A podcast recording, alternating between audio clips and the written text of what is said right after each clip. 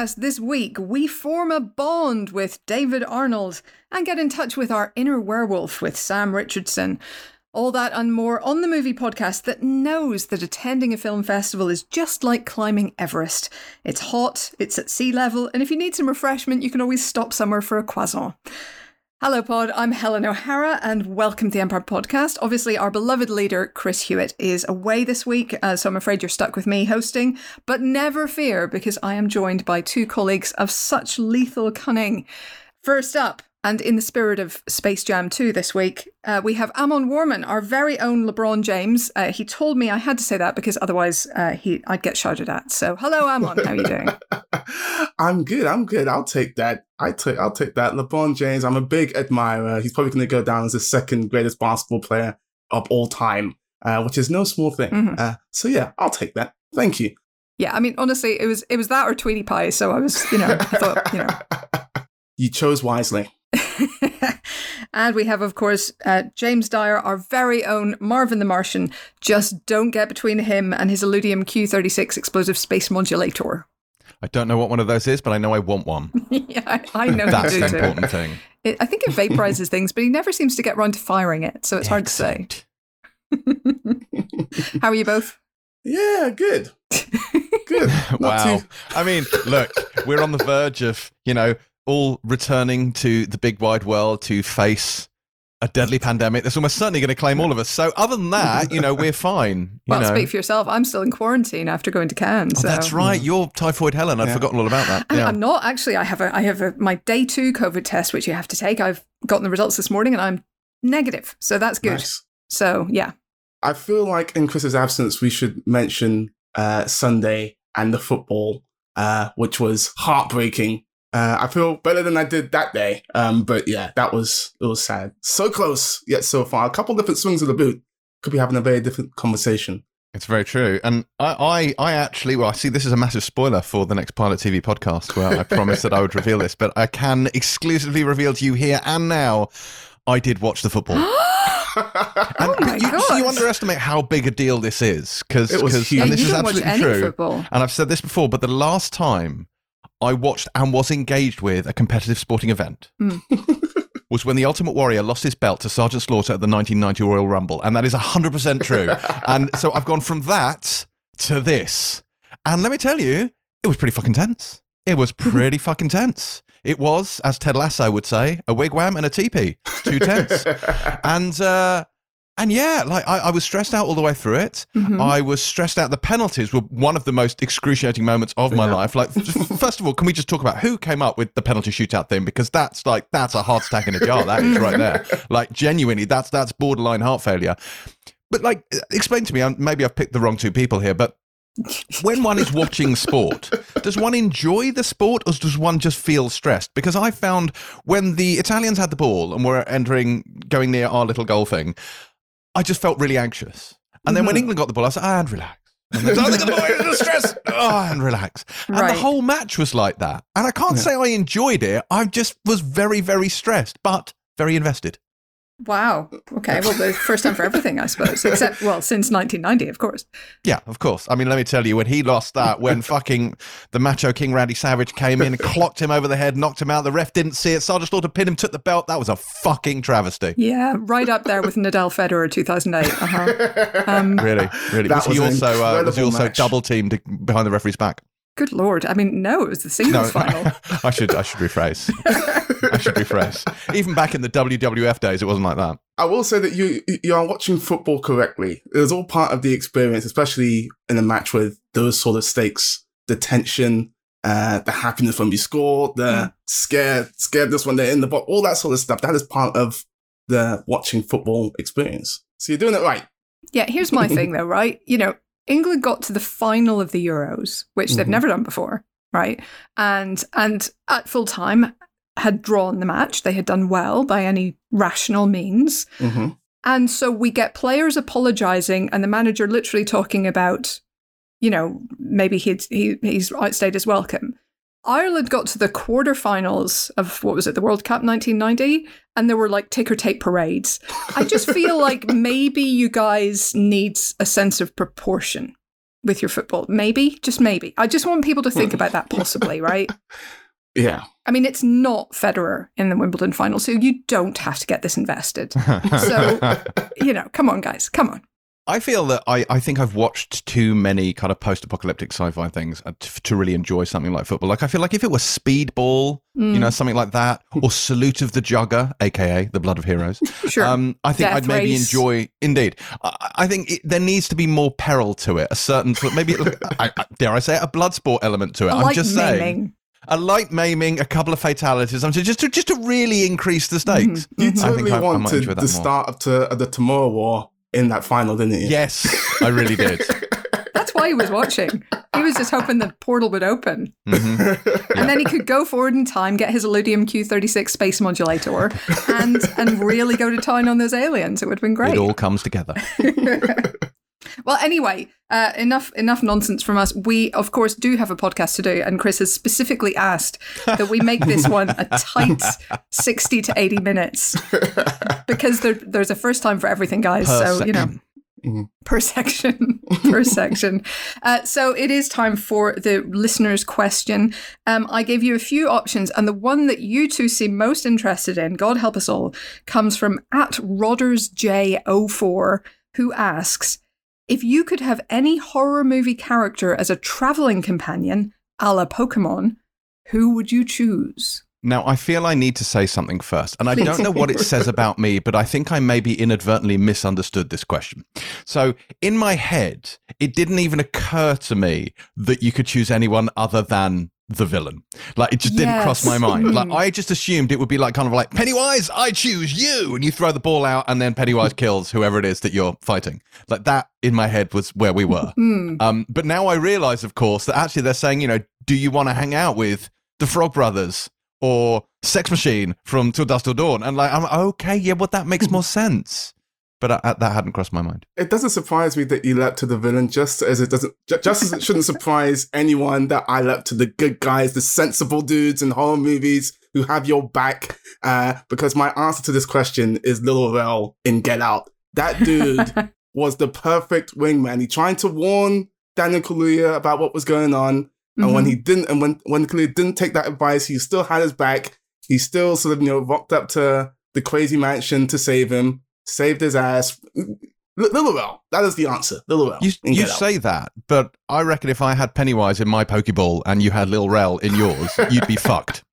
Okay, but but sorry, You're this was a incorrect. traveling companion, not a, not a dueling A la companion. Pokemon! A la Pokemon! I mean, yeah, but traveling. Like, I think it was like, I, I assumed he was thinking like Detective Pokemon, where you just kind of, you know, go Um, around and have a little adventure and, you know, there's a Pokemon there. No? okay, sure. I mean, I may be wrong, but I don't know. you know here was me with like I was going because if, if you're doing your like your pokey lineup, like your poke, you know how like Yeah. you'd have like you played Pokemon game right, so you'd have like No. five Pokemon in your little Pokeballs, and you'd swap them in and out to be like you know I'd have like Pennywise, I'd have like mm-hmm. Jason Voorhees, I'd have like the Alien, I have the Predator, and Amon would have Lil Rel, and all I'm saying is it wouldn't end, up, end well for him.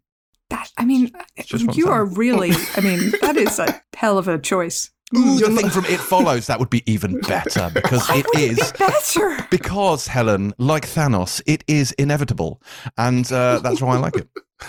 See, you're not incorrect when it comes to actual fighting. When it comes to traveling companions, do you really want to hang out with any of those people?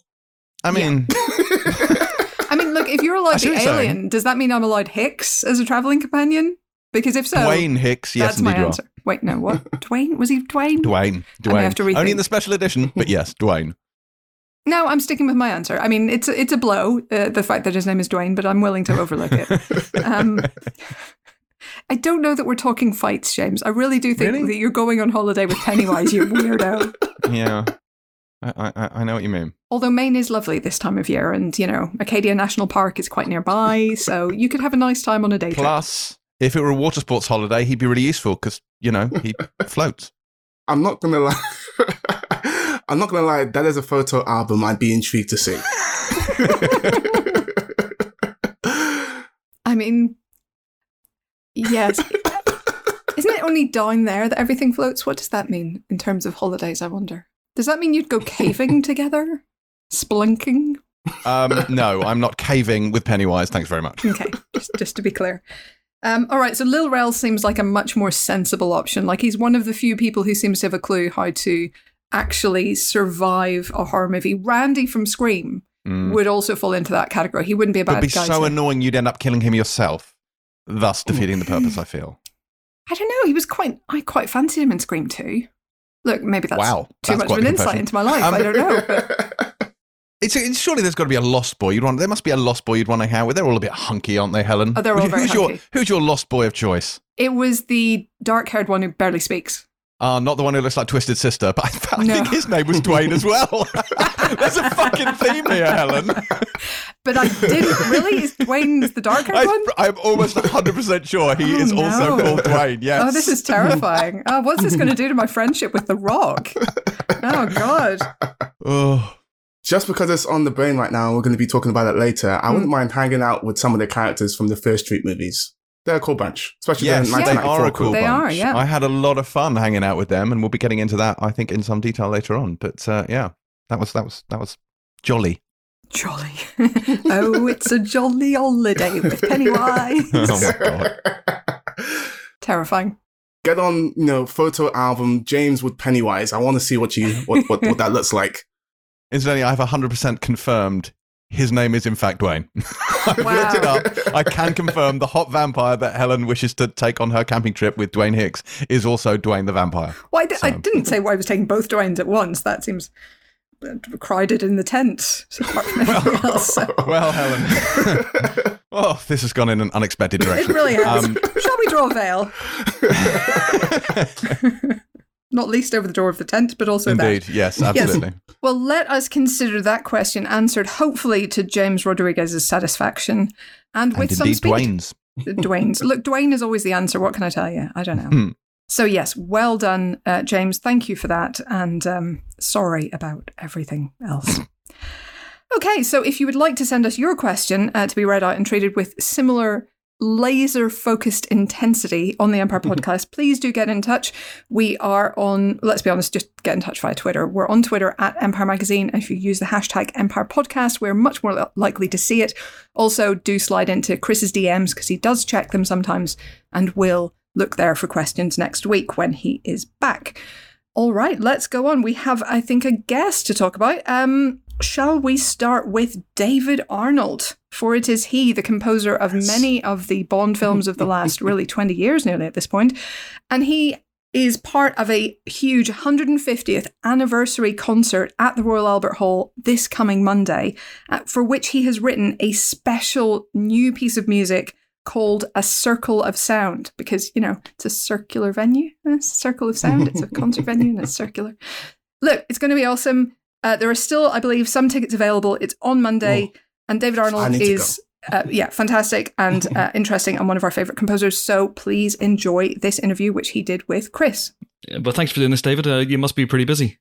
Yeah, it's incredibly busy and much busier than I thought it might be. But um, I think it's always the way with me. Um, you know, it tends to go up to the wire a little bit. My friend uh, Jeff Foster, he's an engineer, always says to me, I don't know why anyone bothers as a composer doing anything until three weeks before you have to deliver it because that's when all the work gets done. So, uh, I mean, it was no, a lot of it was done before that, obviously, but there's all the other things because it's, you know, writing the introductions and then recording what they call the voice of God for these events, you know, the one that plays over the system. Mm. Uh, so you're not relying on someone being at the side of the stage with a mic saying, you know, please welcome Mr. Blah, blah, blah. That all has to be done beforehand. So uh, I'm in the middle of just writing those and then I've got to record those today. And then tomorrow I think I've got to print out all my little electronic stems and bits and pieces, which won't be orchestral. And uh, then I think we're with the choir on Friday and then Saturday at the Hall for Tech and then Sunday the first actual rehearsal and then Monday dress rehearsal and show. Oh, okay. So you're at the stage where you haven't actually heard it all together yet. We haven't heard anything. No, no one's seen it. I mean, this is this is the, the what's brilliant about our musicians over here is that they don't see anything till sometimes two hours before the performance. Uh, I mean, in, in this instance, we've actually got a day before the, the performance. But normally, if you're doing a film concert or you know any sort of concert, you tend just to be able to get one rehearsal in. Mhm. maybe one and a half. So it's like once through the entire program with a few notes, and then you do the show. Um, and they're sight reading it, you know, they're sight reading it, but the sight reading is, is just extraordinary. And once they've been through it once or twice, you know, then then it's another piece of music. It is, it really is quite, it's quite mind blowing, really, how brilliant they are. But then you shouldn't really be that surprised because they've been practicing seven or eight hours a day since the age of six, you know, to get to this point. And even when they're not, um, it's a bit like being an athlete, you know, you've got to be match fit. So if you get the phone call saying, "Can you be in Gateshead tomorrow to do the, you know, ten thousand meters?" You can say yes. Mm. Uh, if you get a call, "Can you do the Rite of Spring tomorrow night at the Royal Festival Hall?" Yes, I can.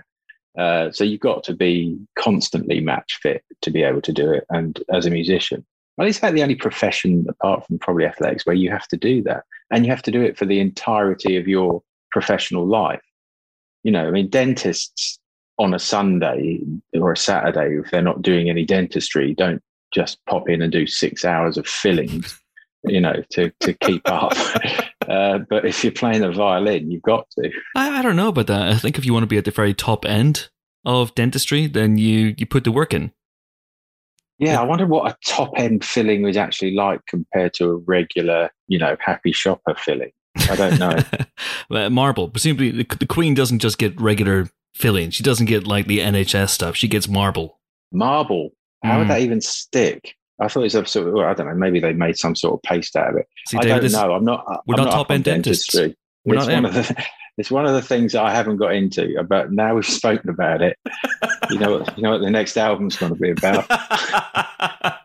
have you been keeping yourself busy then during the uh, during the pandemic? Have you been keeping? Have you Uh, well, I've been writing this, Yeah. uh, and and then actually, well, for the first half of it, actually, not really. First half of it, you know, like everyone else, I think, just sitting there looking out the window, wondering when it was all going to go away. And now I'm still doing that, but I'm used to it. So, um, yeah, uh, you know, writing this and playing and you know, generally mucking about on equipment. You know, that's a good thing about doing this job um, you know, I've got a little setup at home, uh, and I can write pretty much wherever I wherever I am. If you're going to start doing serious work, then you know all my the, the amps and keyboards and guitars and things are somewhere else. But you know, it's e- it's easy to it's fairly easy to write on a minimal setup nowadays. Um, but yeah, I was uh, I did a lot of cooking, which uh, I was very happy about because that's my that's my other favorite thing to do. I've done a lot of eating, not so much cooking, but a, a lot of eating. Yeah, yeah. I can re- I can recommend a sandwich to you, which is nothing to do with cooking, but it, it just made me think of it.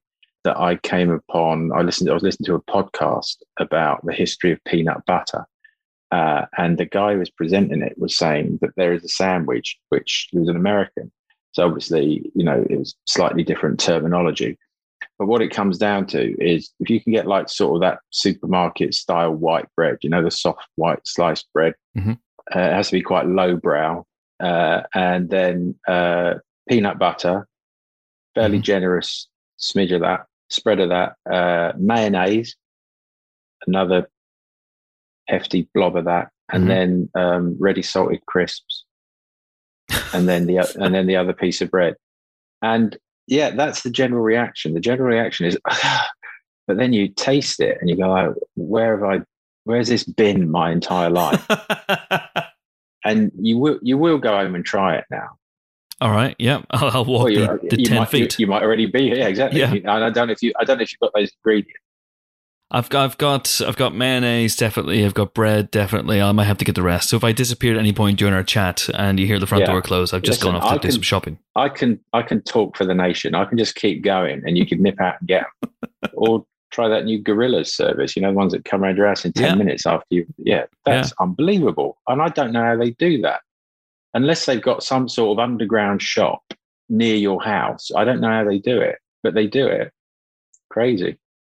Maybe I'll give him Anyway, a call. we're, we're off topic. We're off topic again. This is yeah. This is uh, this is outrageous. So This- so this is, this is it's my modus operandi. you know. precisely. At some point, we might meander back on the topic for for a few seconds. But Yeah. uh, but yeah, I'm, well, I'm this is the problem when you're locked up. Yeah. When you're locked up, especially when you're locked up as a musician, because in a way, being a composer is like the perfect um, sort of schooling for being locked away in the pandemic because most of the time you are by yourself in a room anyway. Uh, it's not very often when you're not. So the actual difference it made was minimal in terms of how I spend my day. You know, a lot of the time I am actually on my own.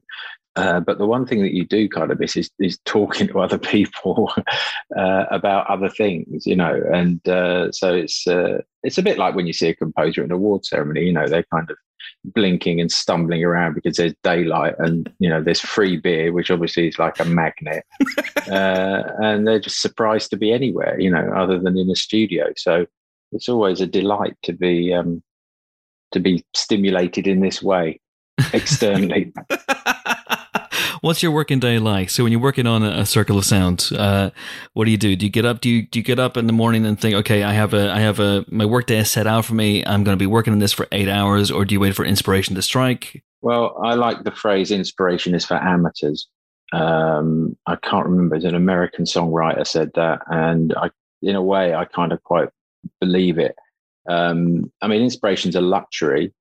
Um, I find inspiration is is is deadlines and fear. Those are the things that make me do something. Um, and sometimes the idea, you know, mm. most of the time it's actually the idea, but the actually getting it done. I, I, spend a lot of time thinking about things and letting it sort of trickle down and and and uh, percolate. Uh, and then um, after I've left enough time, that music starts turning up in my head, and I kind of wait for that really, and that's when I know I'm kind of ready also having lined up every pencil, you know, with a protractor and a and a and a leveling, you know, ruler, so everything is just right. And then uh, I know I've got to start working because I can't do any more tidying up. Procrastination's finished. I've actually got to, I've actually got to get down to it. And then the whole place turns into chaos and it's quite messy. But what's interesting about this was that it's uh, I didn't have anything to look at. You know, I mean, most of the time, if I'm writing for something, I'll have something to look at. I mean, the last time this happened was on the Olympics. So I had some experience of it. But normally, if you know you've got to do a scene a day, you know, or a certain amount of time a day, you will get the scene up and you're looking at it passing by and you I, I look at the movie or the scene and and uh, I'm thinking about what this music could be and then that's what I start doing. Um, but when you've got sort of nebulous sort of impressionistic ideas floating around that don't have, don't have to stick to anything specifically, uh, it's a sort of a freedom that I'm absolutely not used to. And it was quite interesting actually trying to formulate these ideas without a real reference point other than what do I think about where this could go? And you know what? I, I could go over here now because it doesn't matter. As long as I can, you know, relate it to the the, the, the subject matter at hand, and, and uh, you know, if it's got the same kind of emotional twang as the rest of the piece, then you know you can completely change to you know there's some going changing like sort of time signatures and instrumentation in the middle of things, and you know you end up in a completely different place to where you started. But it all comes down to the core thing, which is does the center of it say something about the idea of what it is we're talking about? And this concert the only way I could really write it rather than write, I knew it was going to have to be between 60 and 75 minutes. They said they wanted between 60 and 75 minutes. And I thought, well, I'm not a concert composer. I wouldn't really write a 60 or a 75 minute piece. Mm. Um, and I think for a completely new work, it might be a bit of an ask for an audience as well, which is uh, at what is effectively a birthday party. You know, it's a birthday concert. Yeah. And it's a celebration of 150 years of the Albert Hall and everything that's sort of happened in it. So I thought, well, I'll break it down into chapters. And I spent quite a lot of time in the archives at the hall, uh, picking through all the different things that they've got. They had photographs, they had the drawings, the original architect's drawings of the, of the hall, you know, which were just stunningly beautiful. The, the, the, the calligraphy was, you could look at that all day. Um, and old photographs of, you know, laborers wearing top hats you know these these these guys built the Albert Hall with no machinery. You know there was mm. no um, there was no tractors or cranes or lorries or or cement mixers or um, you know everything was rope and wood and horses and pulleys and people. and that's what got the thing made. Uh, and it was a miracle in a, in, in a lot of ways. So I'm finding all these things which are kind of they, they sort of come under different umbrellas. So there was this my opening piece the first thing I wrote was the idea the idea followed by the conception and the execution of the idea and the building of the idea and the reveal and the opening of the idea. That was the kind of journey that the first piece takes. And then there are a lot of other charitable, I said, there's a lot of charitable outreach work. So there's a section on community. So I write something about that, mm-hmm. um, about the suffragettes. They had all their early meetings there. Um, very powerful speeches given from the stage at suffragettes. Um, uh, war and remembrance, lots of remembrance services that have happened.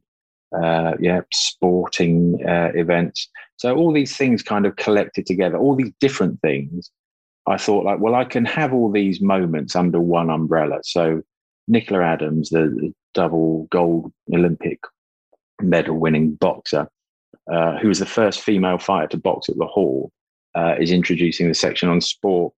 Uh, which and I wasn't sure what to do with that. And as a joke, I sort of said to myself, maybe I'll just start with a game of table tennis, and and actually that's how it starts.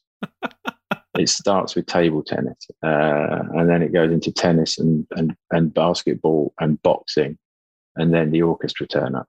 Um, so there are things like that where you try and you know you try and encompass the spirit of these things yeah. in one piece of music. Obviously, it's not specific, but it is to hopefully when you hear it in sport, for instance, you'll hear the the, the gladiatorial you know color and tone of mm. of, of sport of, of, sporting activity and what it means it's about winning uh, and uh, with the you know with the, uh, uh the the science one that brian cox is introducing mm.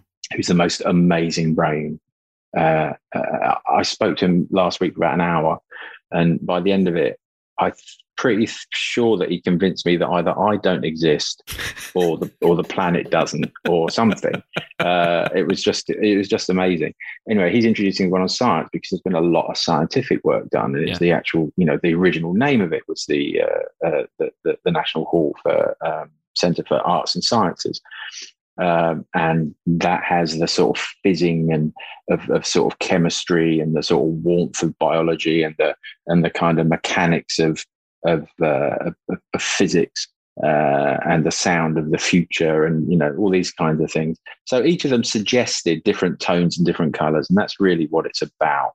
Um, 10 chapters each introduced by someone uh, fascinating and wonderful uh, uh, and um, followed by the actual piece itself Amazing, and uh, obviously the Royal Albert Hall. That was the last time. Uh, the last time I was there was was for your concert with Michael Giacchino.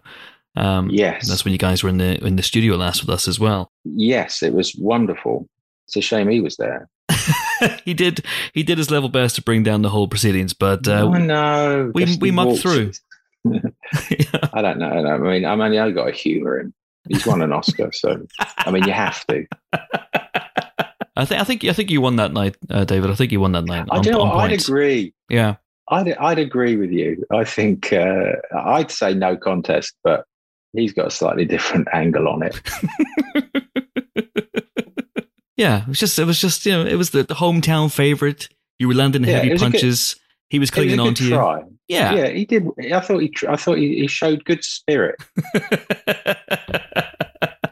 and he pulls out like the equivalent of putting the uh, you know the horse's uh, horseshoe in your glove by bringing out the director of Batman and announcing that he's going to write that on the stage. You know, which I thought like, well, I didn't do that. I didn't bring out all my guys saying like, "Hi, Dave, we think you're brilliant. Can you score my next film?" I'm above that kind of thing. That's just that's just petty showmanship. That's what it was. Mean, you know, you let the music do the talking. I think it's what we've come to expect. I mean, one of the really annoying things about Michael is, um, well, there are many, but one of them was that I find myself sometimes on sort of random playlists of film music. Uh, and there's a cue comes up and goes, Oh, this is good. Who's this? And it's bloody Michael Giacchino. I mean, I wish it wasn't, but a lot of the time it is. So, um, you know, as a, you know, I'm a reasonable man and, and, uh, you know, I would at least offer that up as, uh, Yeah. as some sort of succour for him. I mean, I think he's only doing six films this year. Poor sod. I know it's disgraceful. Where's where's this next meal coming from? I got no idea. Probably Warner Brothers. Maybe you're going to get one of those. Maybe you get one of those uh, Disney Mickey Mouse shaped pizzas delivered.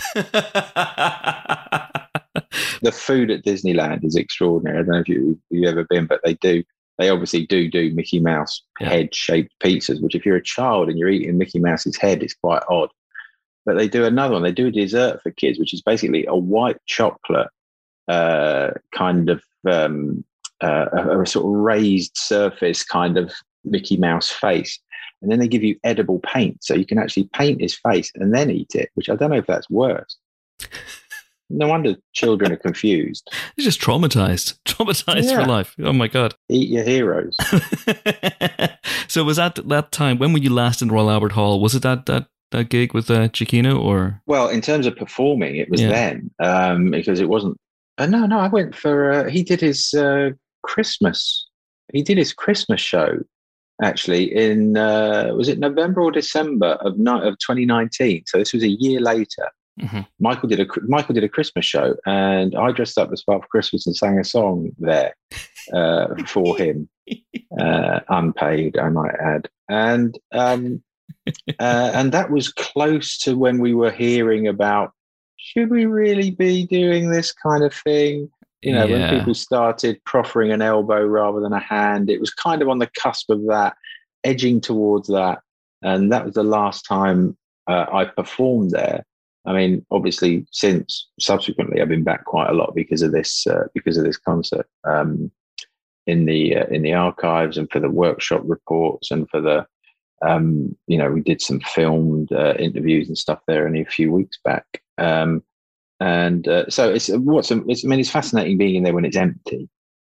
Fascinating being in there when it's empty and they're cleaning it because those those sound mushrooms that are in the ceiling come down to be cleaned and so they are lowered down and obviously you don't want to drop one so underneath each one of these they've got what looked like a sort of giant inflatable donut about 20 feet across. And it's basically a cushion in case in case the thing falls or in case anything happens. And it lands very gently on that. And then all the detritus is hoovered out of it and they're given a good clean. And then they go back up again for another year. I think they have a, like a week or a two week um, sort of housekeeping uh, period in the Albert Hall where the, where all the boxes are cleaned everything is like properly uh, properly looked after.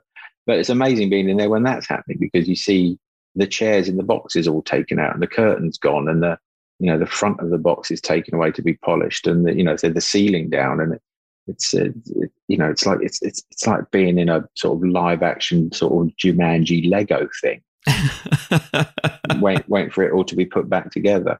But I do love it. I mean I love it as a place. Um, it's hugely inspiring and you do feel special when you go in there and whether you are a performer or in the audience there's something special about it. You know i can only assume it's in footballing terms if we can and if it's too early for that.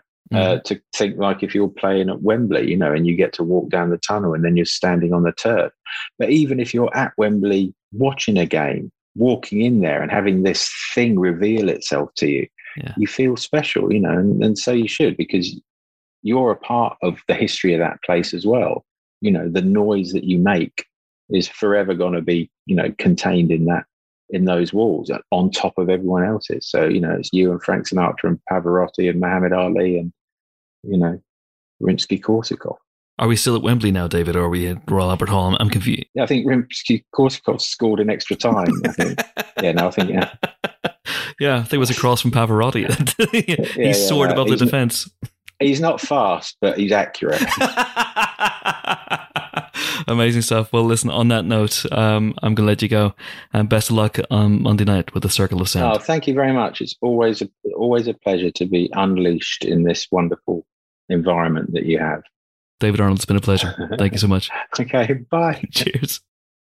Time now for some movie news. And uh, what's been happening this week? Can I talk about Wheel of Time yet, or are we starting with something else? Go No. on, Helen.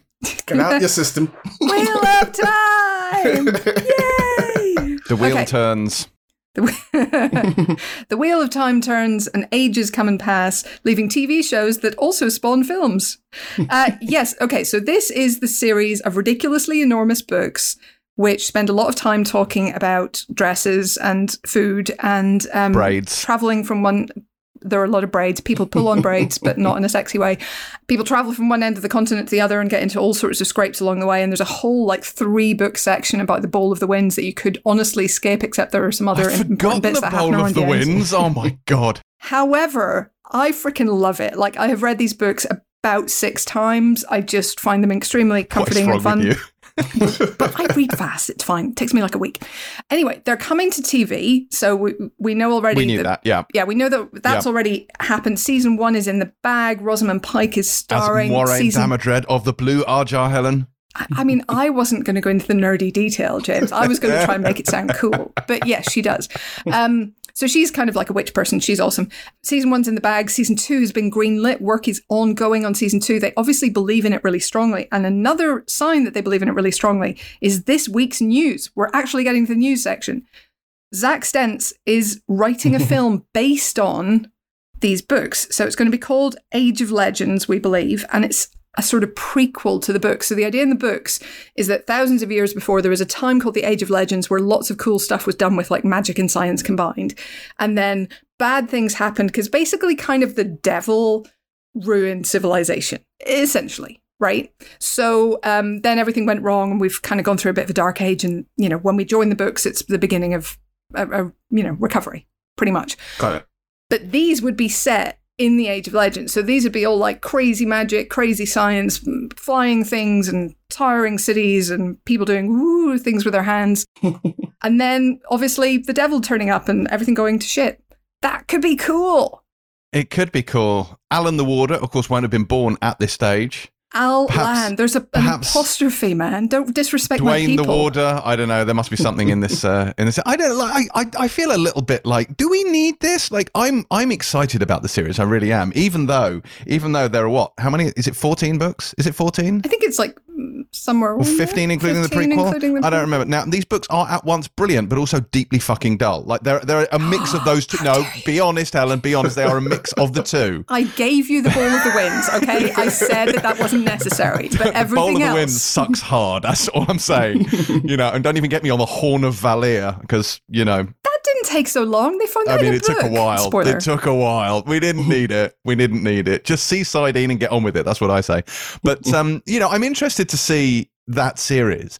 I do feel a bit like they are muddying the Bowl of the Winds by bringing up a kind of prequel millennia in advance during another age, especially given that the Wheel of Time turns, Helen. So history all repeats itself. So presumably this would just be everything happening previously, which then happens again. Dragons, reborn, all that sort of stuff.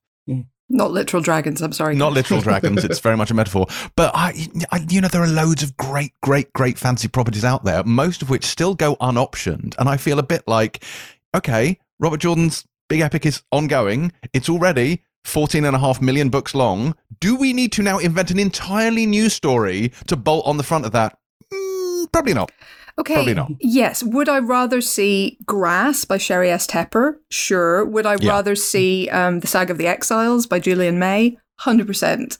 However, I'm not going to say no to an Age of Legends, not least because it's something that I don't know from the books. We know the fate of certain characters who basically the devil, like, you know, took back into hell, essentially. So they're going to be around. They're going to be baddies. We know that some people are reborn, so they're going to be goodies. You know, there's going to be a little bit of like some kind of continuity with the show, but not a lot. I'm getting some supernatural vibes from this. I mean, look, everything has supernatural vibes because Supernatural has done everything. There are nips all over the place in the Wheel of Time, let me tell you. There are more nipples in Wheel of Time than there are in Supernatural. Oh. I'll tell you that, which is not to say much. But um, no, the Wheel of Time is look, it's high fantasy. This is like your classic, classic fantasy. It's like a little bit less blood and guts than Game of Thrones, but similar amounts of politicking. It's more actually. wholesome, though. It has Yeah, a it's a wholesomeness to it. It feels, you know, it, it's off that kind of um, Belgariad type Oh, ilk. it's you know what I tougher mean? than the Belgariad. marginally, marginally. But there are, let's be honest, there are certainly books in this which are, let's be frank, a load of trollocs. You're a load of trollocs. Um, that is a word. Anyway, but the, look, I'm very excited about it. I love the books, like I say. I'm I'm in, open to an Age of Legends series of films. I suspect, I'll be honest, I, I'm very excited about this news. I do think it won't happen, but I'm excited that it's in development and I'm excited that that is a vote of confidence in the show, you know, because when the show was greenlit, I was like, they're never going to finish this story. There is no scenario Yeah. in which they finish this story. 100%. And now I'm thinking maybe they have a really good plan and maybe that's why people are so hyped about this. So I- I'm optimistic for that, apart from anything else. Note to showrunners: please avoid the bowl of the winds and, if possible, the horn of Valere. Never get the horn They of Valere. need the Horn of Valere to raise No. the heroes of old. I mean, come on. they really on. don't. They really don't. Should I read the books before watching this? Or Well, if you start now, you'll be finished possibly before you die, so you can give that a go. Um, it's just, but the thing is, okay, okay. Look, I, we we're obviously massively off track. I can like I can hear I can hear Chris in my head now as he's editing this, saying, "For fuck's sake, get on with news." Yeah. But let's not. And let's say that you know, I just feel like if you're going to start Wheel of Time, you know, don't like read Brent Week's Lightbringer series. No, read don't. like Joe Abercrombie's First Oh, Law. God, like couldn't- read the no. Realm of the Elderlings by Robin Hobb. There are so many better series, and I just feel you I you have know, so much trouble with some of those. Like, I don't love many of those, and I'm a fancy nerd, and I, I've re- had real trouble. Maybe I need to give Joe Abercrombie another go. I mean, I'm didn't with you. I'm with you on the Malazan Book of the Fallen. Like that is an exercise in self, you know, mutilation. I, I can't. I can't even. But um, yeah. Yeah, the the the late great Pav of this parish um made me read Garden of the Moon, and I I struggled through it because I I admire him and I you know Yeah. trusted his opinion and.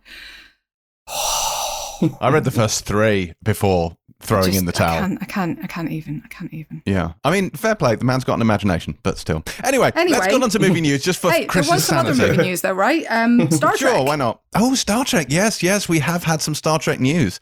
Uh, we, in fact, do now have a director in the form of one Matt Shakman coming off the back of WandaVision. He is in the captain's chair for a Star Trek film. And frankly, I am very much here for this. Uh, anything Star Trek. I mean, the thing is, we are living in a golden age of Star Trek at the moment because thanks to, uh, you know, all things uh, Paramount Plus, we've got, Hmm. you know, series coming out of every possible orifice.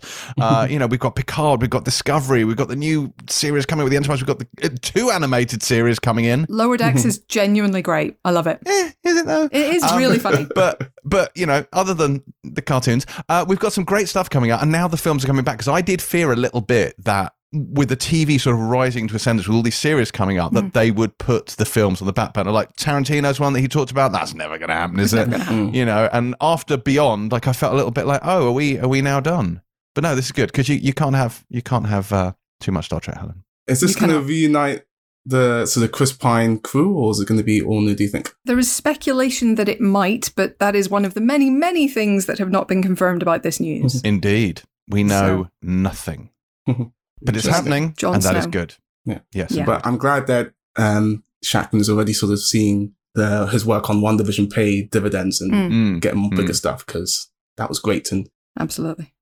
Yeah, and apparently the current script was written by um, Lindsey Beer from Chaos Walking adaptation, which was a pretty good adaptation of a tough book.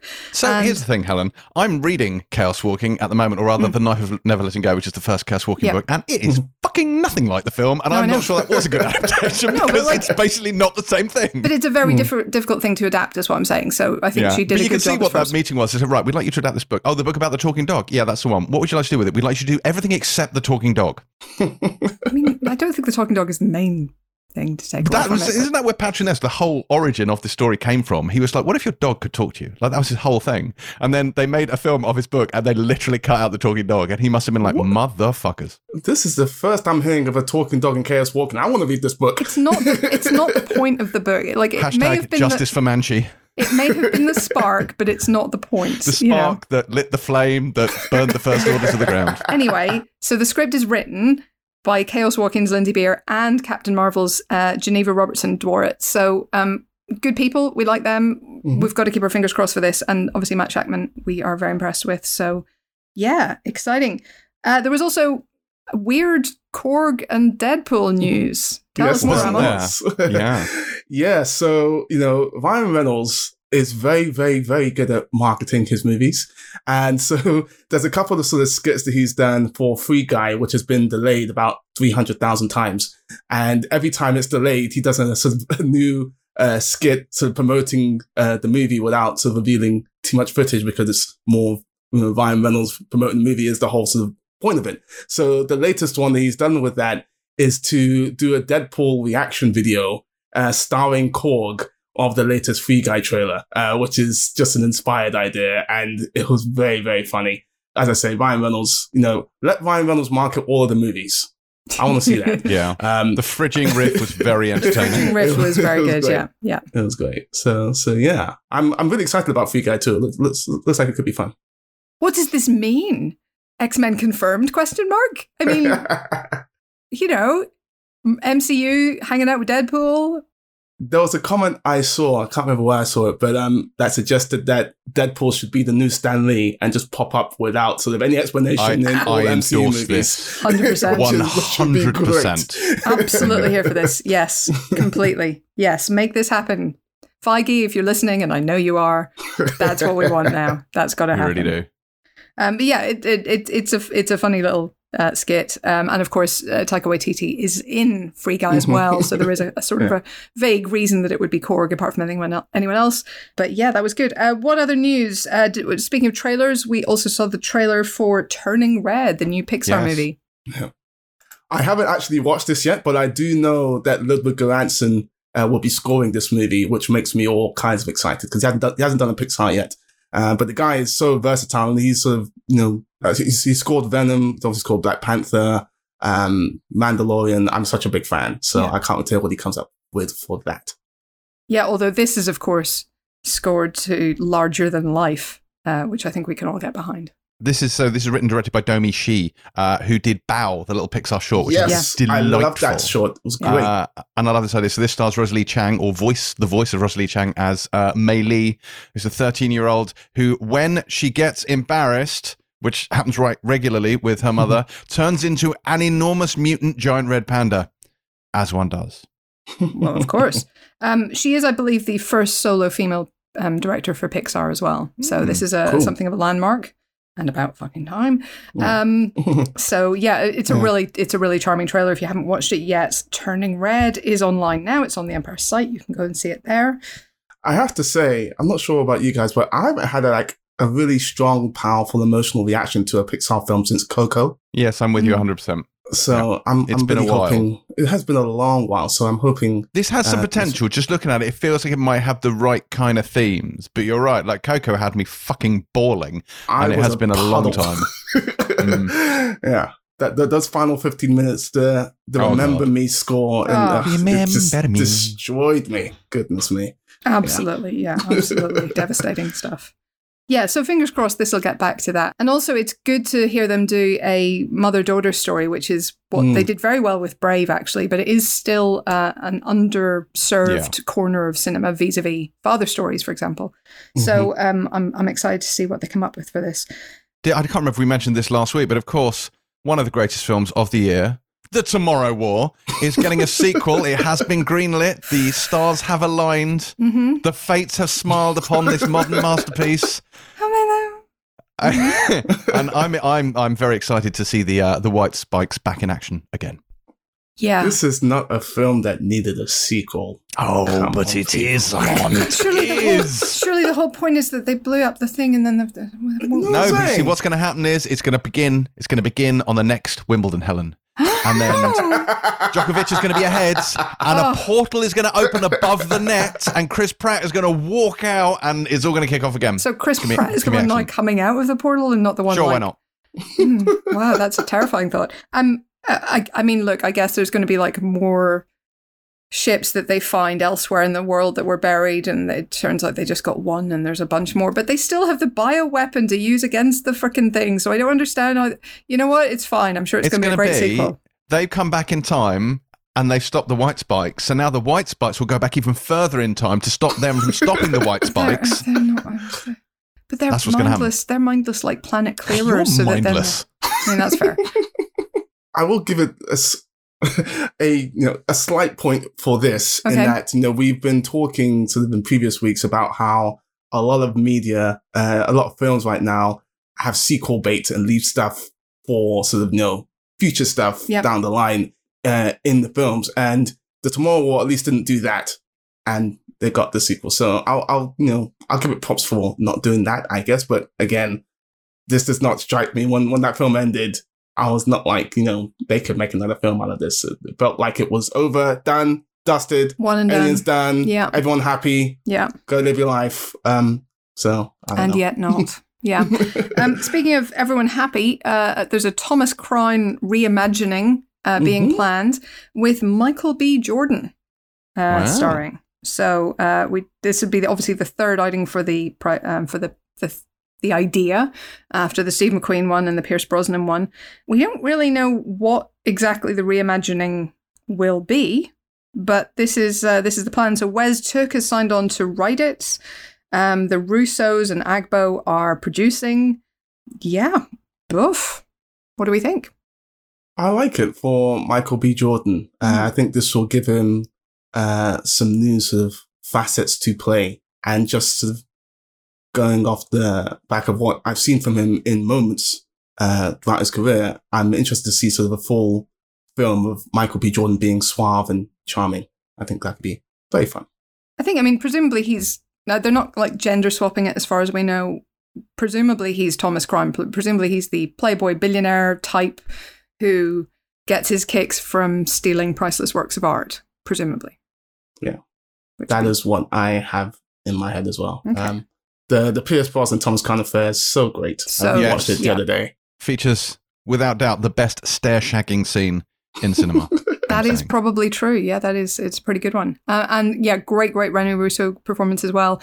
One of the one of a, the good answers, if somebody asks about a remake that is better than the original, I would I would say that that Mhm. Thomas Crown is better than the Steve McQueen Faye Dunaway one personally. So, It also features the best use of Nina Simone's "Oh Sinnerman" in any movie. Oh, that's a really good. Well, I don't know. That's a, I mean, that's a well used song, but it is really good in that in that film. It's so good. Love that scene. Yeah. Oh, I don't know. About, oh, I'm going to think about the best Sinnerman scenes now. Okay, people will write in and tell us, but um, yeah, best Sinnerman scenes and music uh, movies. There are a lot. Can we talk about money? If it's coming into my account, hell yes. Yes, specifically Black Widow money. I'm thinking Sure. at the moment. So Yeah. Black Widow actually had a pretty good opening, and I guess this was this was all a bit like, how will it do? You know, because Mm-hmm. on the one hand, it's we're still in the throes of a life-altering pandemic, but also there's the whole day and date, more or less Disney Plus thing going on. But as it happens, it did 215 million dollars, so it did 80 million in the states, 78 million overseas, and 60 million via Disney Plus, which is interesting that they've released that figure. I thought Mm. Mm. but that's decent. Like it's not, you know, knock it out the park amazing, but actually, you know, it- you know, it's certainly the, the like the domestic take is in line with stuff like Ant Man. Yeah. So it's it's it's it it feels like a recovery. It feels encouraging. It's honestly a lot more than I expected for Black Widow. Um, not just sort of, you know, factoring in the film itself and my level of excitement for it in comparison to other MCU films, but given that we're still coming out of a pandemic, given that it's having this sort of different release model Yeah. uh, with uh, Yeah. uh, Disney Plus Premier Access and cinema, given that sort of uh, cinemas, t- to the best of my knowledge, are still sort of not allowing full capacity. Um, the fact that Black Widow is raked in that amount is seriously impressive. It really is. Yeah. Um. Yeah, I think this is a, this is a good sign. Um. It's always it, it's hard to judge the Disney Plus numbers just because, as with all streaming services, they're not consistent about releasing them. They don't habitually do so. So there isn't really a, a comparator for that. Um. But it does sound like it it is making money, which is good. But this feels like yeah. certainly for Disney Plus. This feels to me, and maybe slightly biased, but this feels like the first proper tentpole AAA Disney Plus sort of debut. I mean, you're sure you've had your Cruellas, Cruellas and whatnot, but I think you know those slightly younger skewing films. I think are a slightly different metric because I, I always wonder whether those will always do slightly better Mm. in a home ent. It's just the nature of the people they're aimed at. Like if you've got a house full of kids, it makes a certain amount of sense not to have to drag them to cinema, stick them in the front room, pay once, done. Do you know what I mean? Yeah. Whereas something like this, which screams big screen and Mhm. is, you know, a sort of four quadrant all ages type release, I feel that's interesting. That's, I mean, I would never personally choose to watch Black Widow in my living room first. Like that would not be what I would want to do. That's not be how I would want to experience that film. Mm. But it's interesting that clearly for a lot of people, that is the case. Let's keep it on superheroes for just one more minute because you know how much we love them. Henry Cavill, Superman himself, has signed on to star in the Rosie Project, which is kind of baking my noodle a bit. So I, I don't know if either of you have read this book. Have you? Probably not. No, I No. didn't think so, to be honest. So it's it's the story of this professor. He's called Don Tillman. He's a genetics expert and he is on the Asperger's scale. So he has a little bit of um, hesitancy with interpersonal relationships in his case. Um, so he never seems to be able to get on a second date. He's a little bit just, you know, he, he doesn't really have a filter in some circumstances. He tends to put women off. And he starts what he calls the wife project, putting together a questionnaire to try and find his perfect woman. And he has all these, you know, criteria that she must meet and um, very, very set expectations of what she will be. I'm And- feeling quite seen at this point, but do carry on. Yeah, yeah. Well, you, yeah, it, it didn't not remind me of you in, in some, some respects. Um, but he instead he meets and gets involved with um, a very free spirited, slightly manic pixie dream girl woman called Rosie, who uh, kind of is trying to help him out with this project, but you know, basically he ends up maybe slightly falling in love with her. Spoiler, he totally does. Um, so Jennifer Lawrence was attached at one point. Ryan Reynolds was uh, was lined up for it. Um, loads of writers and directors have been talked about for this, including Richard Linklater, Ben Taylor, Phil Lord, and Chris Miller. Scott Neustadter, Michael H. Weber, Steve Steve Falk is now lined up to write and direct, um, and now Henry Cavill is set to star. I, I just, even with interpersonal issues, you wouldn't think that Henry Cavill would have a huge amount of problems dating. The man has, and I can't emphasize this enough, an eight pack. I don't even know how it's possible to get an eight pack, but Henry Cavill has one. Also, his dog is an absolute babe magnet. His dog is, I mean, yeah, his dog is pretty great. Like that is a dog and a half. That is, I mean, it looks like it looks like a bear in a really good way. It's just that's a that's a heck of a dog. As if he didn't need, you know, the help to. Yeah, he's he's he's kind He's of set. fine. He's doing fine. I Yeah. just I do I do wonder how much he would really struggle to get a date where that his aim. However, you know, suspension of disbelief, etc. in cinema, I guess we're just going to have to do that. So, yeah, that's the Rosie Project. I mean, the book was a massive, massive hit. Um, so I guess we have to sort of hope for the best here. And and Steve Steve Falk, to be fair, um, he worked on You're the Worst, which was kind of that cult TV show. Yeah, I, I like that actually. That was a lot of Yeah. fun. So you know he's um he's he's not a bad shot for this potentially. I think that could work quite well. So fingers crossed. Every day is Christmas Eve, and um it's odd casting, but I'm I'm intrigued to see what they come up with. I have a piece of news. What's the news? The news I was going to talk about, Helen, is that for all our listeners, there is the opportunity for live James splaining in the imminent future. Yes, Isn't that I was right, about Helen? to say that. Yes, we are doing another live show. Nature is healing, people.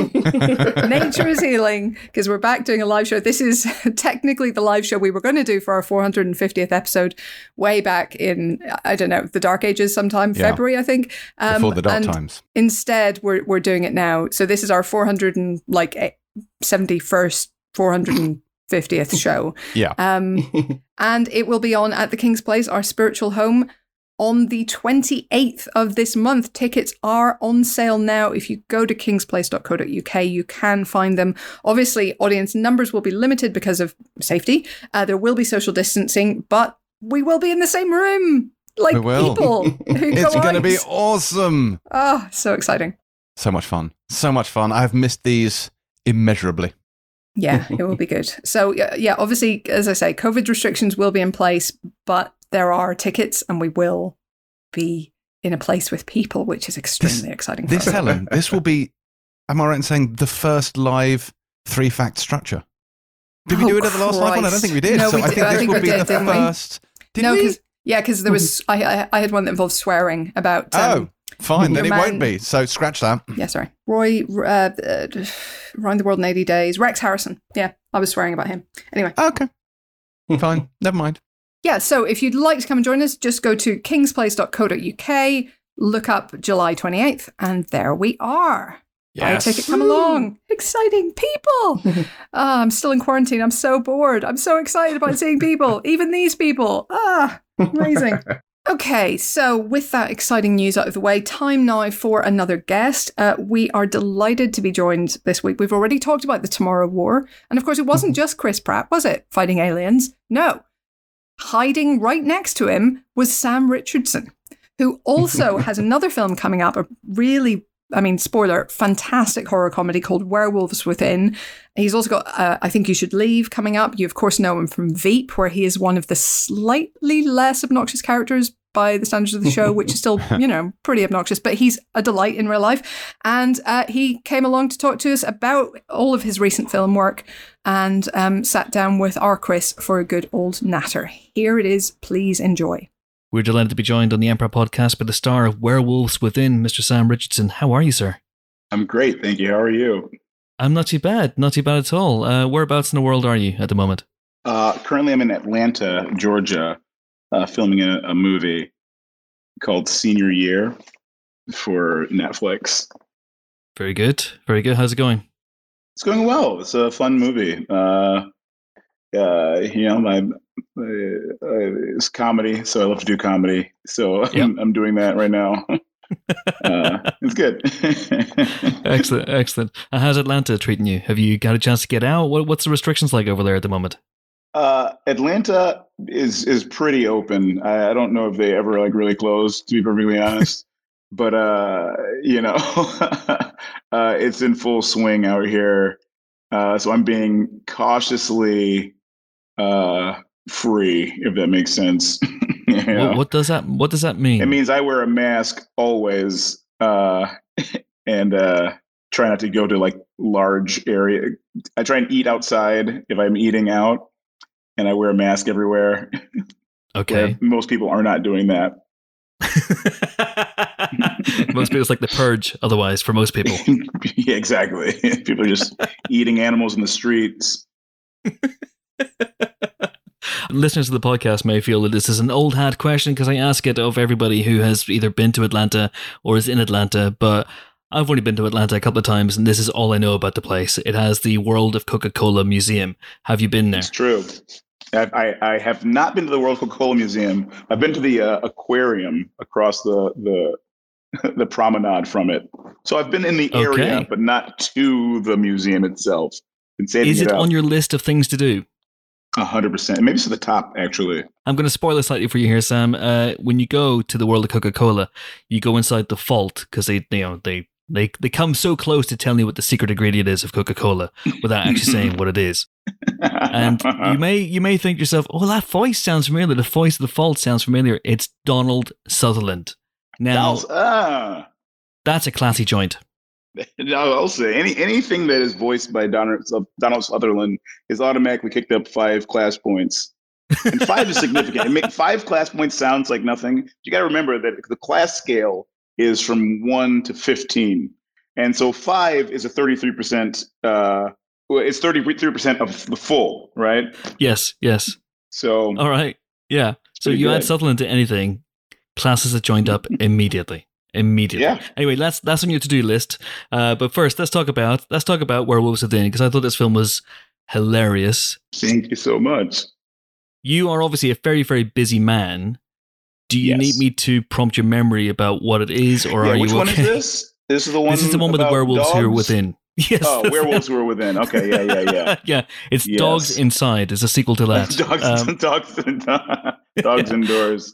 I, I'd love to see that. Uh, and there is an amazing moment, not to give too much away in this movie, but there is an amazing moment where you try so hard, uh, and Josh, the director, tries so hard to crowbar the name of the video game into a, into a line of dialogue. yes, that titular line. Yes, uh, you come so close. I'm not going to say what the, exactly the line is, uh, but uh, that seemed like a, a, lot of fun to be to to do. Yeah, it's like one of those like uh, in inter-scene challenges. You know, when you're like doing a, a scene, like sometimes you set up like little goalposts for yourself. You're like, all right, well, I'm going to see if I can get this line of dialogue in here, and I try and do it as clean as I can and have it sound like natural, but like still also wink at it a little bit. And it's like maybe the biggest wink that I I give in the movie, and like the biggest wink, like, I, like one of the bigger winks of the movie is like yeah. landing the line in there I think I did it as cleanly as I could. You did a beautifully, beautiful oh, job. Thank you. Thank you. You know who much. you could who could not have done a better job? Donald Sutherland. Yeah, he, he tried. He would have classed it up, but he would have got the wink all wrong, and it would have just, it, you know, stuff yeah. would have fallen down behind him. People would have been killed. It just, it would have gone very, very badly. Fair. But, yeah, exactly. And, yes, and like, uh, I, I would have somehow felt responsible even for his. Somehow, you would have felt responsible for the deaths that he caused. yeah, you know, and I just I guess I, I'm an empath, so it helps. It helps to be empathetic when you are uh, an actor. But uh, Yeah. but the film the film is tons of fun, and you, you're absolutely right. The film is a uh, is a giant wink uh, of a movie, but your character Finn is not that. He I, what what I loved about him is he's so beautifully sincere and and nice.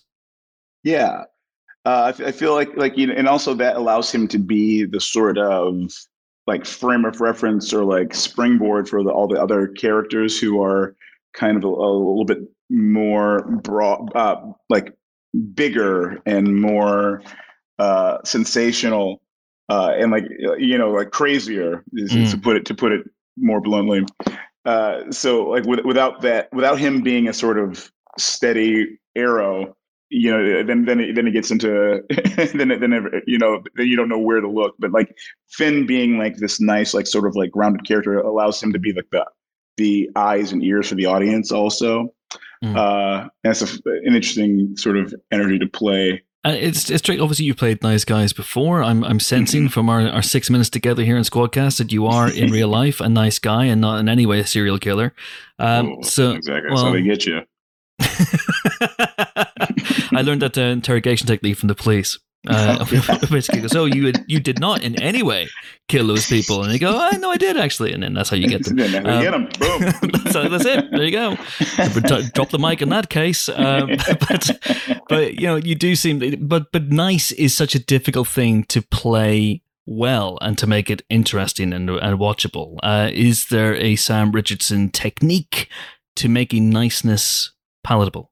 Uh, yeah, I, I don't know if there's a technique. I, I, sort, I, sort, I sort of think there's like a, a technique to uh, just like living to be nice, and, and I, I guess that it, that also is uh, an acting thing. Is like listening and responding is like all that acting is, and that's all that improv is. It's just like you absorbing and then feeding information to uh, based on what you've absorbed. And so if you're playing somebody nice it all filters in. So you're you, you're always just hoping for the best and assuming the best out of what's coming of what's what, what you're interpreting. So like as a character who's like nice, even if he's like hearing vitriol, he's trying to analyze that. Like like for for another nice character I played, like I played Richard Splett on Veep.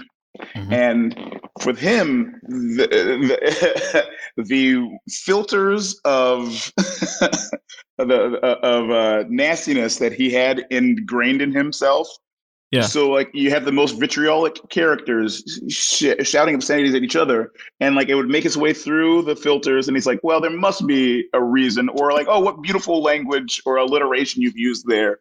So he like sort of, it, nothing really uh, uh, got to him or affected him in, a, it, it, or very rarely because you know it would filter through so many layers of of niceness or uh understanding or sort of trying to to, to like uh, em- an empathy that Yeah. by the time it got to him he's like oh yeah this is the information i think they're trying to get out uh, with finn in this movie there's not as many layers so it's really just him his niceness is also kind of his weakness at first Mhm. where like he you know he he's he's thrust into this sort of uh position of authority and usually people who are in positions of authority like police and like or those sort of things are people who seek power and seek control over others you know Mhm. whether it's for you know whether it's like altruistic or not whether it's like i want to control people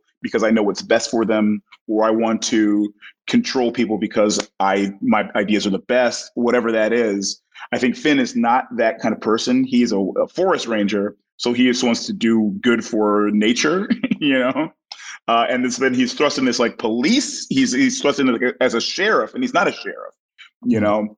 So his niceness in this regard do, is doesn't normally apply to like managing people, but he, he does make that work because it's through empathy.